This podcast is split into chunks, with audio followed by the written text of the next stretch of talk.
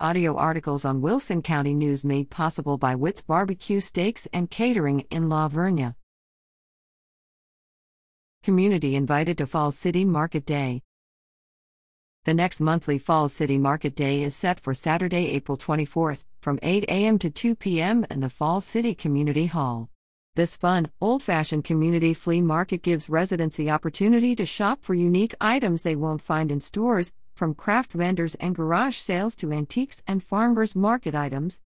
Arrive hungry as Las Palmas Cafe will be on hand selling breakfast tacos and don't miss lunch, provided by Foul Play Barbecue. Vendor space is available and includes two tables and chairs for $25. Additional tables are $5 each. For more information, call 800 3254 0338 or email shaw2021 at gmail.com. Find the market on Facebook at Falls City Market Day